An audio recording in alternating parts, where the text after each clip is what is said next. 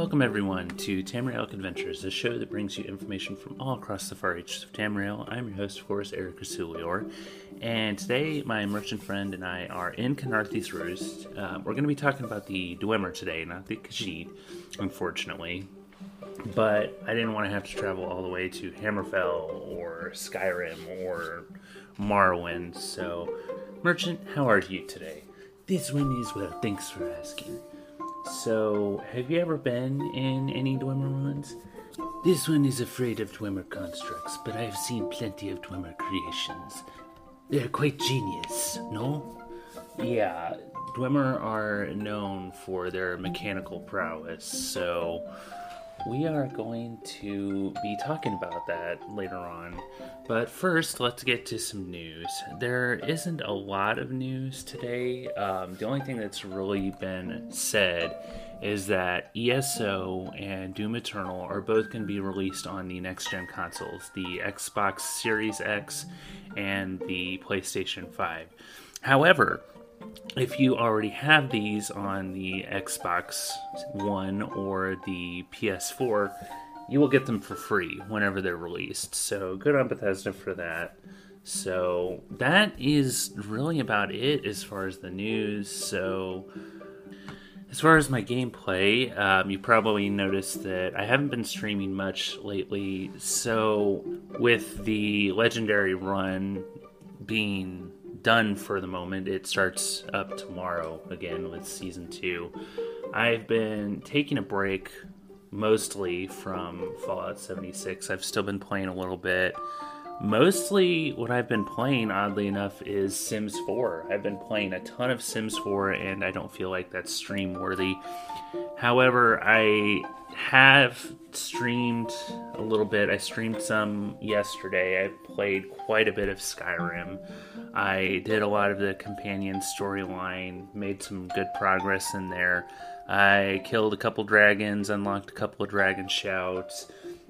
I killed Grelod, the quote-unquote kind, in Riften so I could start the Dark Brotherhood quest. I did the first quest with the Thieves Guild, the introduction to the Thieves Guild.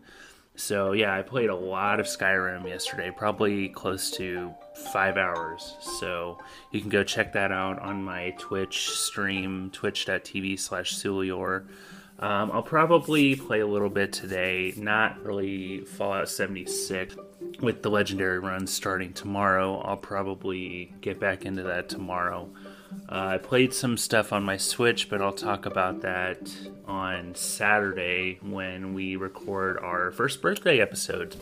Nintendo's first birthday is this weekend, so we're going to be celebrating with some friends. We're going to have Fresh Tomatoes, the Nintendads, and Jameson from the DL on our special episode that we're recording. So really, that's about it as far as my gameplay. So let's take a short break and then let's talk about the Dwemer. So stay tuned, see you on the other side.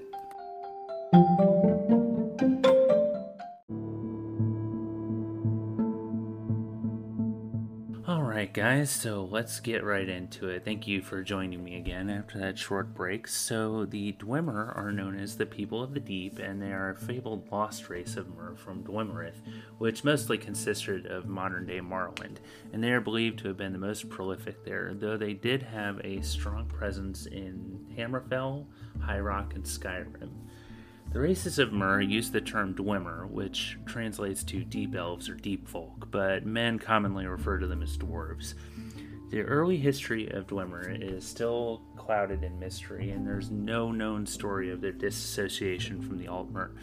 This must have occurred very early on in Tamrielic history, as their society bore few correlations with that of the Altmer, besides some similar legal principles.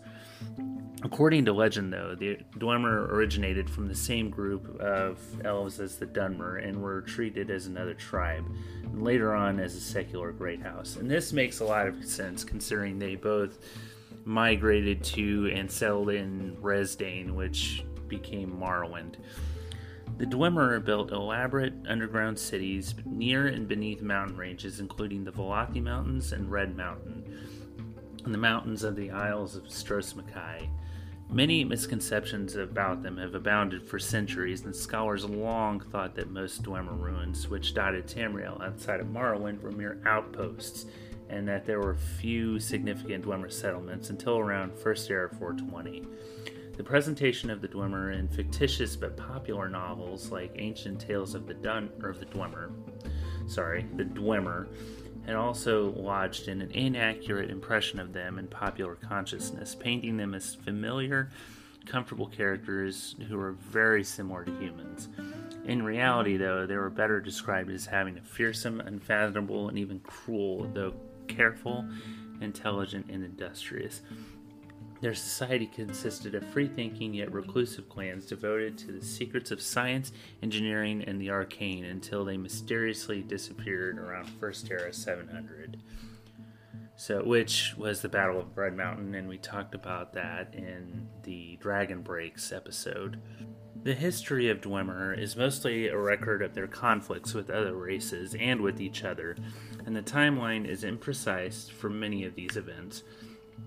They purportedly settled along the coasts of Morrowind and founded Dwemereth. They became involved in clashes with the newly arrived Chimer in the late Merithic era over land, resources, and religion. Dwemeri culture was agnostic and preferred reason to faith, while the Chimer were still staunch Daedra worshippers.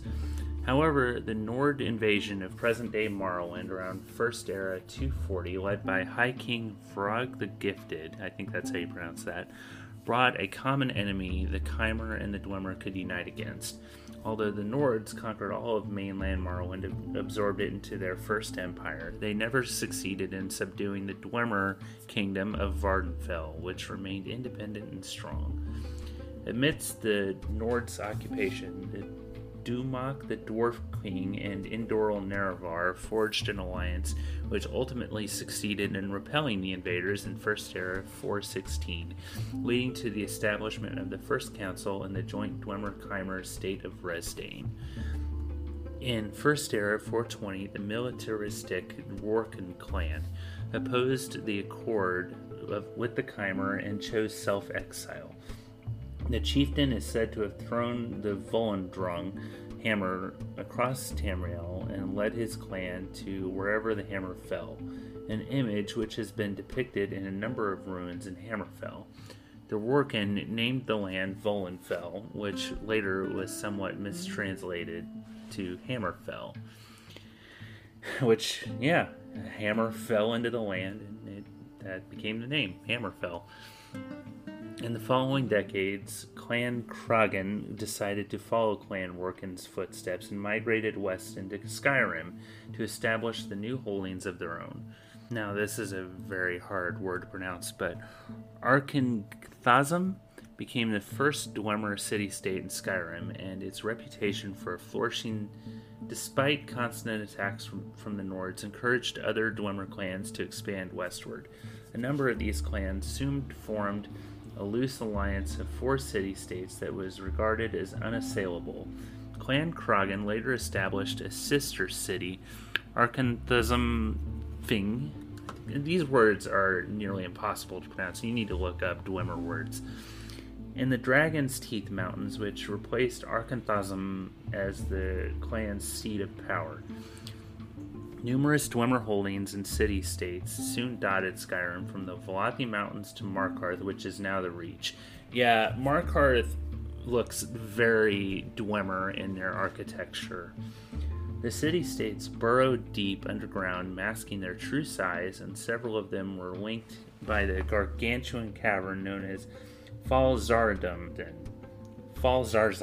I think that's Falzardumden.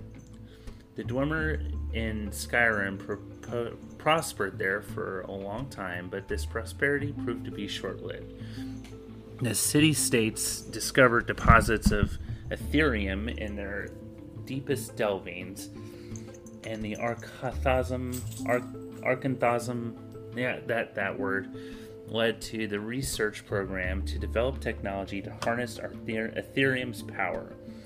The resulting Ethereum Forge produced Ethereum artifacts of such immense power that the Dwemer alliance immediately shattered, and the four city-states and their rivals went to war over the control of the forge. After decades of conflict, the Dwemer were weakened to such an extent that the Nordic armies commanded by High King Gellir finally succeeded in conquering them in 3 short years.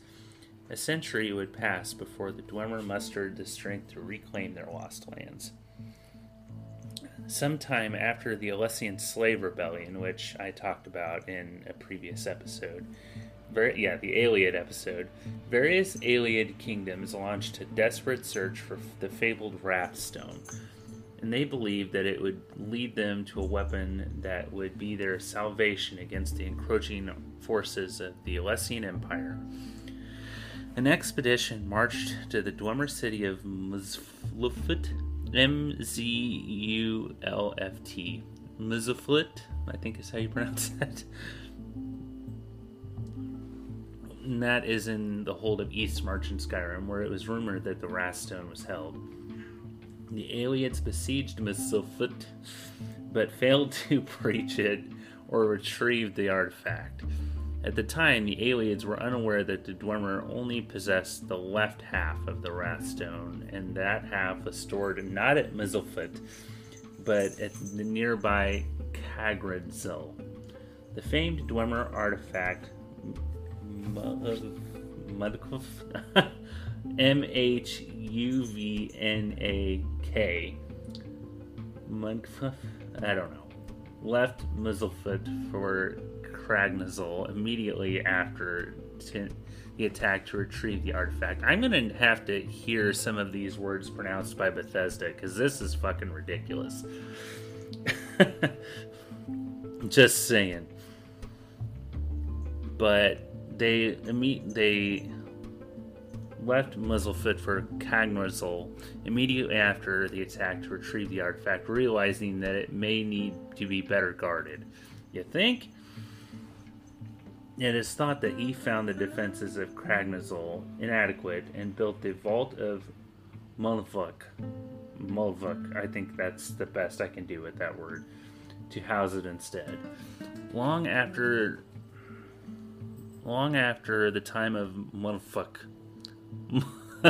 Mulvuk, I don't know, followed Muzzlefoot's temporary fall to the Nords and subsequent reclamation by the Dwemer, the Vault of Mulvuk, I don't know, was buried in a mountain of ice and lost.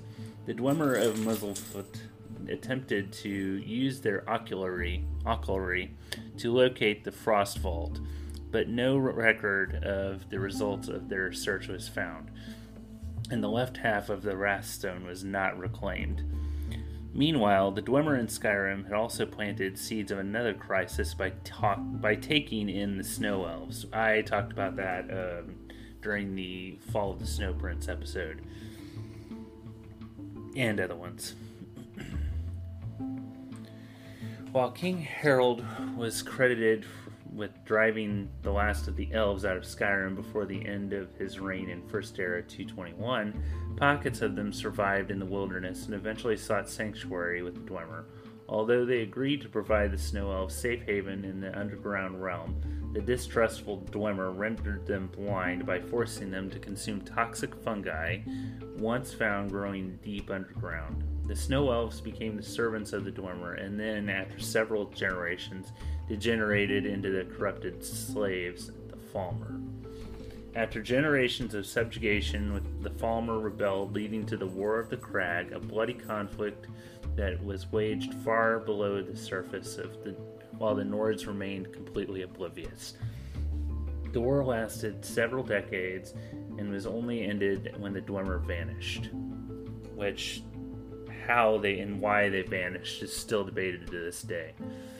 The Dwemer inexplicably disappeared during the Battle of Red Mountain, the biggest and final battle of the War of the First Council. This purportedly came about due to the efforts of Lord Krognik, who is the chief tonal architect of the Dwemer, responsible for designing the great freeholds of the Second Empire. Krognik constructed Krognak's tools to harness the powers of the Heart of Lorkhan, which the Dwemer had discovered beneath Red Mountain. When the Chimer found out, they considered this aim blasphemous and sought to stop it. Kagnarak's exact goal remains unclear, but it's believed he sought to heighten his race to a new medium. The disappearance of a whole race in an instant sparked many theories, but it's generally thought to have followed this attempt to use the tools on the heart, and it simply coincided with the war. It appears that the Dwemer were conflicted on their use of the heart. Some opposed its use, warning that massive side effects would likely happen, while a majority of the tonal architects, including Kagnarak and the Bethuand Mizarch, who wrote The Egg of Time, which downplayed the risks of tampering with the heart of Lorcan, wished to proceed. It appears that all members of the Dwemer race were simply removed from the world. When the previously untouched Dwemer ruins of Bas Amundsen were in Mournhold were rediscovered, numerous piles of ashes were present next to the weapons and armor, on chairs and in the beds, and suggested that Dwemer bodies were simply reduced to ash in some way. The dwarf Yagrim Bagurn, however, is the last known living being of his kind, and you encounter him during the main story of Morrowind. So yeah, it was really cool to see an actual living Dwemer, even though he's the last one. He returned to Tamriel from his journey in the Outer Realm and came to discover his people missing. So he wasn't even in Nirn or on Nirn when it happened. In 4th Era 201, Arniel Gagne, a researcher in the College at Winterhold in Skyrim, attempted to recreate the circumstances of the Dwemer's disappearance after obtaining Keening, one of Kagnarak's tools, but vanished suddenly in the process. Well, okay. I have not seen that, so that's news to me. I'm gonna have to seek that guy out. But this strengthens the theory that Kagnarak's use of tools was the cause of the disappearance. Some scholars still resist the notion that the Dwemer disappeared all at once, period. A theory also exists that their sudden extinction was caused by the reversal of the usual process involving the earth bones, the laws of nature, rather than creating the profane by commanding the sacred, such as the conjuration magic or Daedra worship. They sought to create a new medium, their own sacred, from the death of the profane Vivek, the warrior poet god of the Dunmer. Similarly, he believed that the disappearance of the Dwemer is in some way owned to their divine sin, attempting to create a god for their own purpose from the remains of the god of Lorcan. Whether their use of Kagnarak's tools in this process or simply their intentions resulted in the extinction remains unclear in this theory. A few theories about the Dwemer's disappearance emerged from the popular ancient tales of the Dwemer books, such as the idea that the Aedra and the Daedra were offended by the Dwemer's religious skepticism and played a part in the disappearance, or that the Dwemer were frightened by Azura, whose nature they couldn't understand nor control, hid from her sight by adopting the Altmeri or Chimeri cultists, and would still be alive in modern days. However, these books are in fact fiction, adapted from various non-Dwemer tales with the historical accuracy written by Gore Felim under his pseudonym Marobar Sul.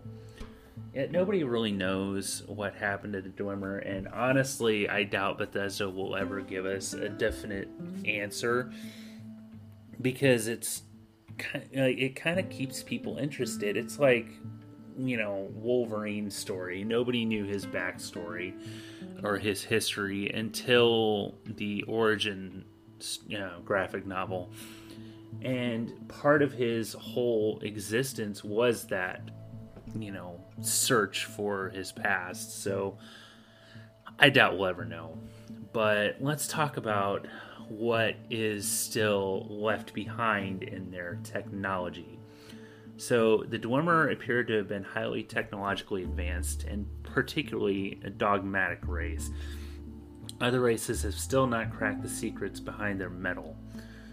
Their weapons were simple but effective. Weaponsmiths relied on creating quality materials first, and merely allowed the form of those materials to flow from the method of the weapon's use.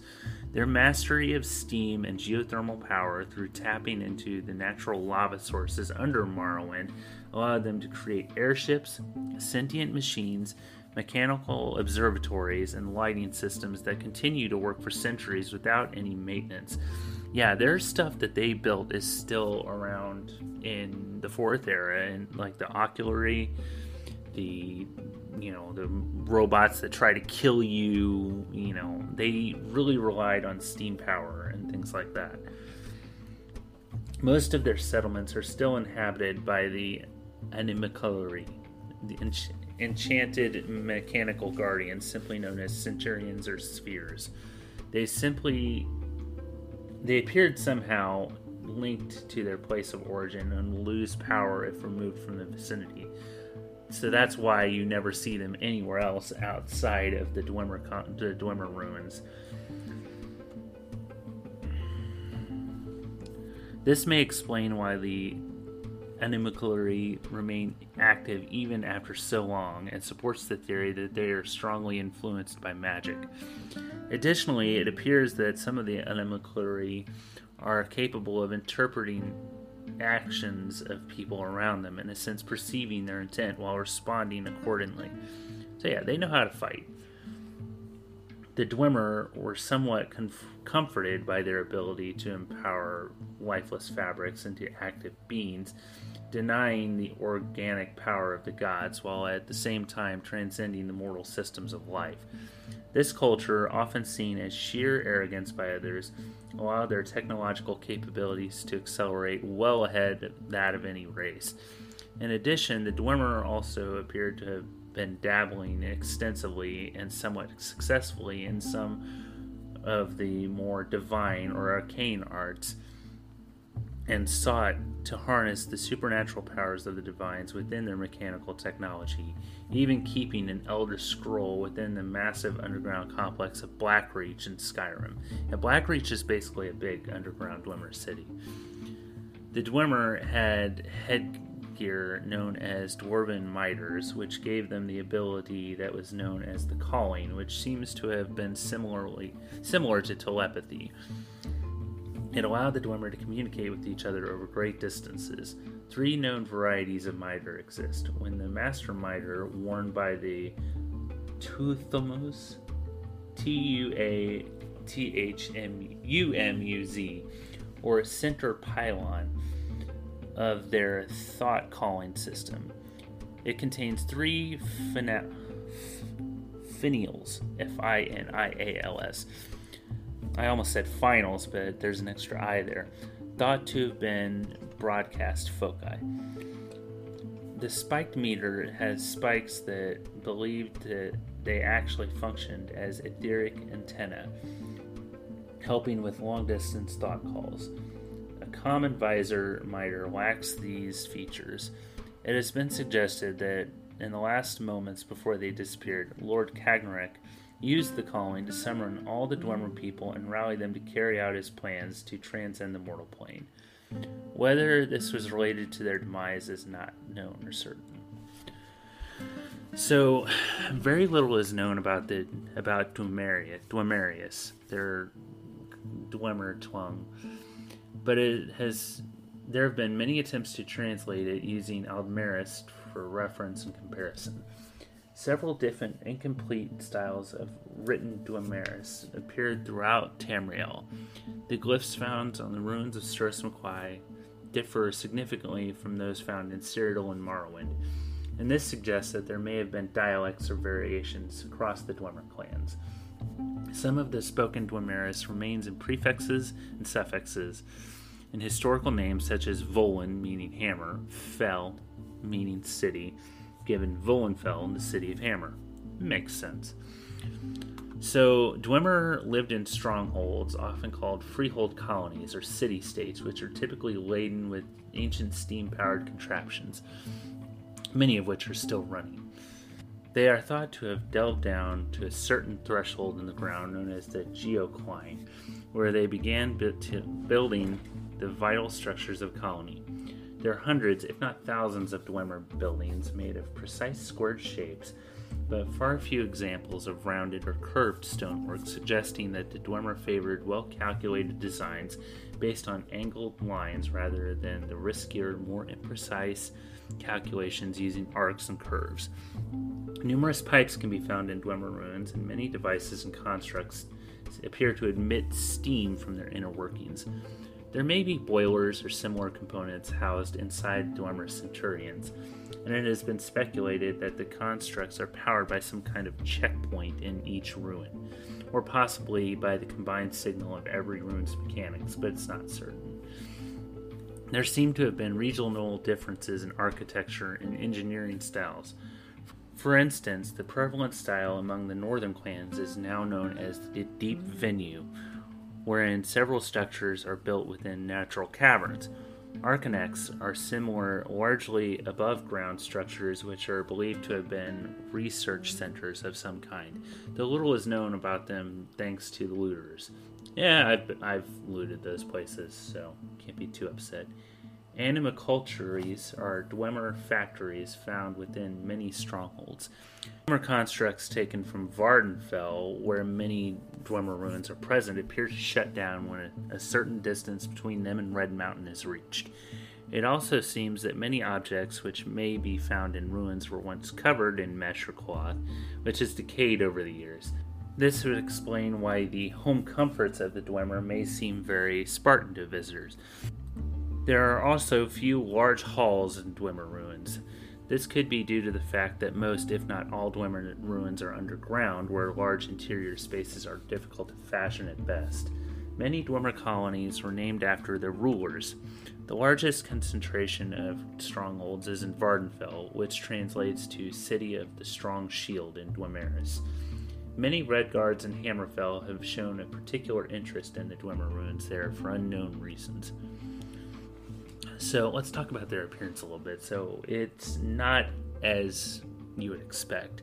Contrary to many legends, archaeological evidence of known Dwemer ruins leads one to believe that they were about the same size as the typical human or elf, evidenced by the fact that all existing dwarven armor is average-sized, although some claim that the dwarven armor is either the outer shell of machines or mismatched pieces of various devices. It is speculated that the moniker dwarf may have been given long ago by the giants of the Velothi Mountains, who would have perceived them to be unusually small, and thus deemed to have been dwarves. Imperial excavation of Dwemer ruins supports the dilexic theory that the translation of the Dwemer as deep elves might be read as smart elves. Indeed, perhaps the brilliant studies of Ehinafe mentioned in the Anuad are the dwarves themselves. Purported descriptions of the last living Dwemer cannot be relied upon, as he was admittedly bloated and deformed by Corpus, and the only other visual examples come from sculptures of dormant specters found in the ruined dwellings. It can be deduced, however, that the Longbeards were popular among the Lost Elves, and they preferred heavy metal armors and robes. The remaining features could only be described similarly to that of other elven races, as no specific information exists. It is unknown whether the Dwemer worshipped any gods. However, it is known that they despised and scorned the Daedra and mocked the foolish rituals of their followers, preferring instead their gods of reason and logic. These may be metaphorical or literal in terms. Vivek, the author, capitalized them in his writings, which could be interpreted as an emphasized admonishment of their idolatry by means of substituting the spiritual worship with absolute faith in those ideals. It could also be meant to suggest some sort of defied representation of those ideas or aspects of the Dwemer. Since the heart of Lorcan offered some sort of shared spiritual link among the Dwemer attuned to it. This could also refer to the collective reasoning and logic of the Dwarven people, given voice through the powers of tonal architecture and heart of a dead god. The Dwemer religion, if it can even be called that, is said to be one of the most complex and difficult puzzles of the Dwemer culture. Dwarven temples are known to exist, such as one located deep in the mines of Fanglair. So there are a couple of artifacts that I kind of mentioned some of them before, but let's talk about that really quick. Dwarven artifacts are highly prized throughout the Empire for trade and collecting, and although since they are technologically the property of the Emperor under various imperial charters, their sale is often illegal. Everything from armor to housewares is greatly sought after, and smugglers will risk execution if caught for such profitable trade. Dwemer weapons and armor are especially valued and renowned for their excellent craftsmanship and sturdy design. However, acquisition of these is extremely dangerous, chiefly due to the remote locations of the ruins and the multitude of aged, unreliable Dwarven machinery within, including centurions and other animalculae, as well as sophisticated traps, with which the Dwemer were particularly fond. Yeah, there are a few traps when you go into Dwemer ruins. Scavenging for these artifacts is not only limited to the quote-unquote civilized races. The Cold Snap Reichling tribe is notable in that they have appropriated many of the Dwemer artifacts. Dwarves are known to have kept pets and kept them augmented and outfitted in Dwarven armor and mechanisms, as evidenced by the still extant animals such as Dwarven armored mud crabs and Dwarven war dogs that are outfitted in Dwarven mechanical armor. You also see a troll, kept by the Reiklings in Dwemer armor and ESO. So, yeah, lots of mystery there, not a whole lot known about the dwarves. You do see spectral Dwemer in Morrowind, so you do fight their ghosts in Morrowind. So that was pretty cool. And yeah, that's about it. Centurions are something you don't want to fuck with until you are at a higher level. But yeah, that's about it as far as dwarves. So you may have noticed that this episode is coming out just about a week after the last one. So I'm not going back to a weekly schedule. I'm mainly doing this because of the Nintendo birthday episode that's coming out this weekend. So I decided to go ahead and do an episode of Tamriel Adventures in the meantime. And with that birthday episode taking place this weekend, I'll probably go ahead and do the first of the two-part Khajiit episode. You're finally getting around to Khajiit, no? Yes, I'm finally getting around to the Khajiit, so this first episode will talk about the different varieties of Khajiit. There's many different varieties. If you've ever played the Elsewhere chapter of ESO, you'll know that. You'll see plenty of them. So I'll do the varieties first and then get into the history in part two. So, and that'll be the end of my races series. So with me starting Aedra and Daedra after that, I'll probably talk about Lorcan first. We mentioned him a little bit in the episode that we did today with the Heart of Lorcan. So Lorcan, he is mixed up a lot in the creation myth of Tamriel. So I'll talk about him first once I get into the Aedra and the Daedra. But that's about it. So thank you once again to the Hive for sponsoring this episode. And thank you guys for joining me and this journey. I really appreciate all of the listeners that I have of this show. And if you would like to get a hold of me, if you would like to actually reach out and communicate with me, you can do that on Twitter and Instagram. Twitter at TamrielP and Instagram at TamrielAdventures. You can also email the show at TamrielAdventurespodcast@gmail.com. And if you wanted to watch my Twitch streams, you can do that at Sulior, twitch.tv/Sulior. Also, if you'd like to jump in ESO with me, there is a guild both on PC North America and on Xbox. So with PC North America, my username is EEGold, EEGOLD, and with Xbox, it is Sulior, SULIORE. I don't think I ever spelled that out. I cannot talk today. I really apologize. Spelled that out for you. So, also, I can't believe I keep forgetting this, but this show and my other show, Nintenfo, has a Discord server. So if you would like to join that, there is a link in the show notes of this show. If that doesn't work, just hit me up on Discord. It's Suliore, SULIORE. So that is really about it. So as always, stay safe, adventurers.